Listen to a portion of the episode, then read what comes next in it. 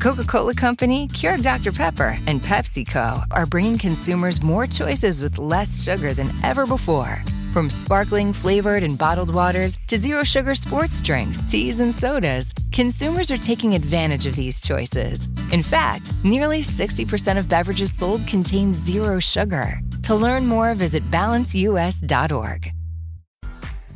Hai presente quella serie lì? Quella con quello lì, dai, ambientata lì. Ecco, immagino tu non l'abbia vista. O forse sì. E quel film strepitoso, questo l'avrai visto sicuro. Potresti averli visti, o forse anche no, ma non importa perché c'è però.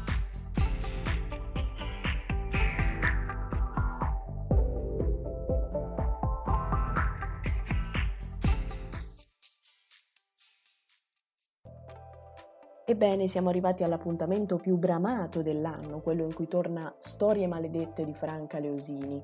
Ecco, siamo al 10 giugno e già abbiamo passato una prima puntata, una delle due puntate di questa stagione perché purtroppo eh, è arrivato il Covid e già solo per questo dovrebbe essere maledetto questo Covid perché non ha permesso la realizzazione di altre puntate, delle altre due insomma, perché sappiamo che Storie maledette per ogni stagione di solito ha quattro puntate. Ma vabbè, passiamo oltre, eh, sarà difficile salutare Franca subito dopo averla rivista, ma eh, non facciamoci comunque prendere dallo sconforto perché, come sempre, ci sta lasciando un'eredità che ci darà autonomia almeno per un altro anno a questo punto. Insomma, l'intervista al dottor Francesco Rocca, che eh, si presume eh, dagli atti che abbia ucciso sua moglie è stata leggermente diversa dalle altre, per l'atteggiamento della Franca nazionale, ma anche e soprattutto per l'atteggiamento dell'uomo accusato, che non poche volte ha fatto sbattere i pugni sul tavolo a Franca. Si è visto proprio che Franca sbatteva i pugni sul, sul, sul suo quaderno, sul, sul tavolo, come per dire mi stia a sentire, mi guardi quando parlo.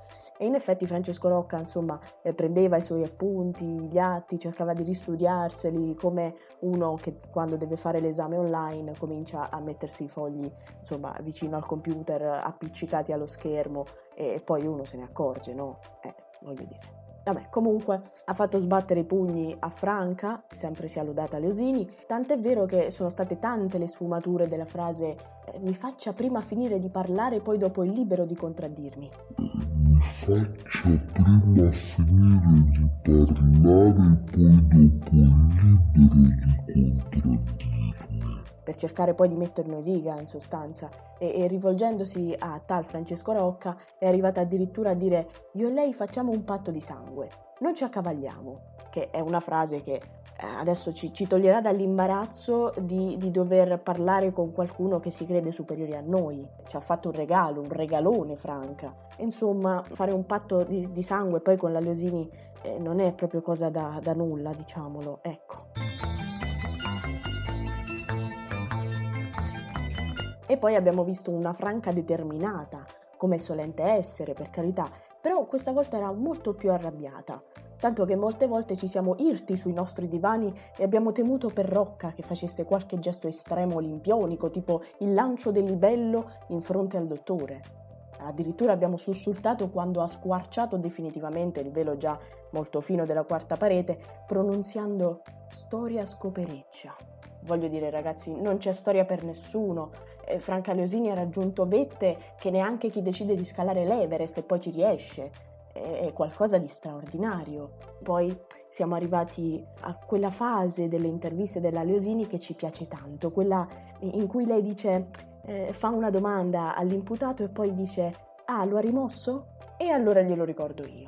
Ecco, e tutti lì ci siamo alzati in piedi, abbiamo applaudito in maniera poco concitata perché altrimenti i vicini avrebbero reclamato, ma quello che in questa puntata ci ha lasciato non voglio dire che è al di sopra delle altre puntate perché insomma ci sono state puntate tipo eh, quelle dedicate ai misteri che veramente no, non ci sono parole per descrivere, non ci sono aggettivi capaci di poter eh, documentare eh, tutta l'importanza di Franca Leosini, l'importanza di quello che fa e soprattutto eh, l'importanza dell'uso della lingua italiana. Secondo me è una eh, delle poche conduttrici che sa esattamente cosa dire, quando dirlo e come dirlo soprattutto. Ma andando avanti, ho raccolto un paio di frasi per studiarle così come si fa con i grandi autori e vorrei citarvene alcune, come per esempio sgomentevole.